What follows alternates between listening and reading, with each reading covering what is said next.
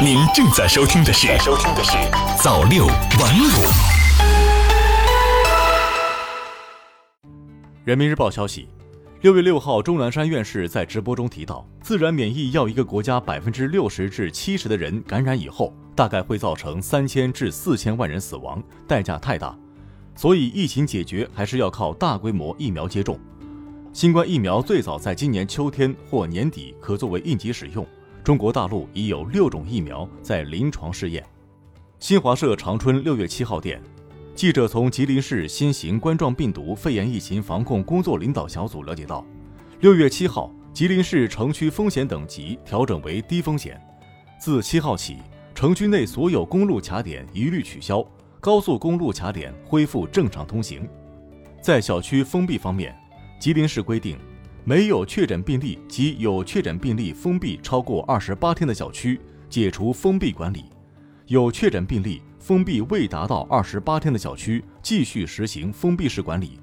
小区居民可凭通行证出行，实行测温扫码管控到第二十八天。药店一周内继续禁售退热、抗病毒、抗生素类药品。全市室内景区、电影院、网吧、营业性演出场所。酒吧、浴池、校外培训机构等人员聚集密闭场所暂不开放。新华试点微博消息，记者七号从中国国家铁路集团有限公司获悉，五月份国家铁路发送货物二点九九亿吨，同比增加一千一百一十五万吨，增长百分之三点九，持续保持高位运行。今年以来，国家铁路累计发送货物十三点九亿吨。同比增长百分之二点七，完成货运收入一千五百三十九亿元，同比下降百分之五点八，为保障国民经济平稳运行和人民群众生产生活需要做出了积极贡献。新华社北京六月七号电，国家市场监管总局七号公布二零一九年国家食品安全监督抽检情况，监督抽检总体合格率为百分之九十七点六，与上年持平。其中，肉制品抽检合格率较二零一八年提高，网购食品抽检不合格率比上年升高，冷冻饮品不合格率仍处于较高水平，主要是微生物污染问题。新华试点微博消息，针对夏季交通事故特点，北京交警于近日起在全市范围内的国省道全面启动交通秩序专项整治行动，严查严管货车超载、疲劳驾驶。强行超车会车、违法载人、面包车和农村客运班车超员载客、汽车超速行驶、闯红灯、逆向行驶、驾乘人员不系安全带、摩托车驾乘人员不佩戴安全头盔等十类交通违法行为。在京藏高速公路辅路、五环路、幺零七国道、幺零八国道、幺零二国道、幺零九国道、幺零幺国道。幺幺零国道和二三零国道等重点路段，交管部门将设置专项整治组，重点在每日清晨和晚间有针对性地加强对各类交通违法行为的动态精准打击。新华社长沙六月七号电，记者七号从湖南省防汛抗旱指挥部了解到，受持续强降雨影响，湖南多地出现了暴雨，湘南局地出现大暴雨。湘江上游潇水的一级支流蒙竹水部分河段出现了超历史实测记录洪水，江华瑶族自治县数十个村庄受淹，五名群众在洪水中失联，江永县部分乡镇被淹，有群众遭洪水围困。目前，江华已组织人员展开搜救。新华社上海六月七号电，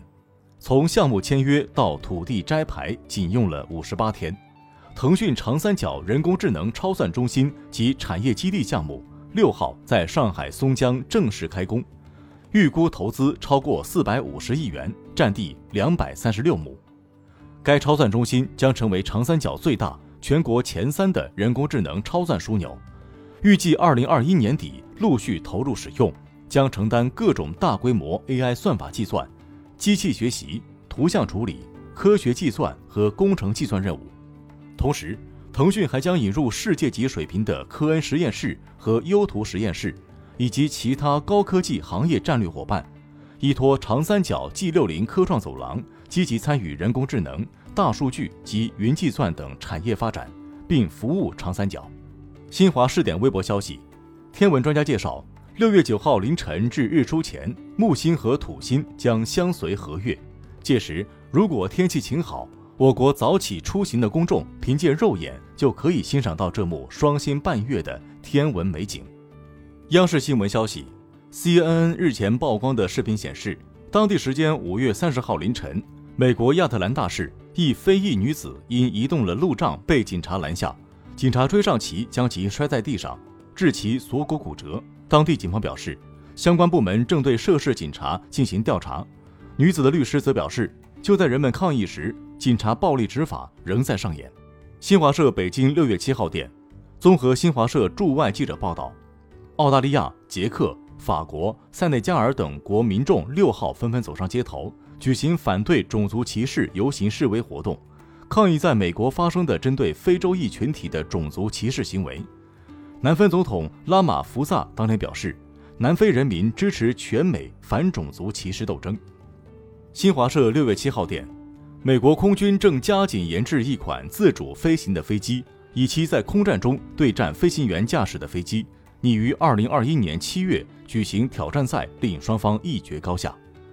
美国空军的这个研发项目最终可能导致使用人工智能技术的无人战斗机问世。不过，美国国防部联合人工智能中心负责人杰克·沙纳汉中将说，现有系统不会一夜间被取代，未来数年内仍将依赖航空母舰、战斗机和卫星等传统装备。新华社华盛顿六月六号电。近日发表在美国科学杂志上的一项新研究显示，美国新冠疫情重灾区纽约市的新冠病毒最初主要从欧洲和美国其他地区传入。研究人员还发现，在纽约早期新冠病例出现后，社区传播加速了疫情扩散。当纽约确认新冠病毒从多个独立来源引入并发生社区传播后，实施旅行限制措施的作用就很有限了。新华社东京六月七号电，日本已于五月二十五号全面解除紧急状态，政府也推出了总规模达经济总量四成的经济刺激计划，但日本经济复苏前景并不乐观。日本智库预测，在新冠疫情引发的全球经济衰退中，今年日本经济萎缩程度将超过全球，复苏步伐也将更加缓慢。早六晚五。新华媒体创意工厂诚意出品。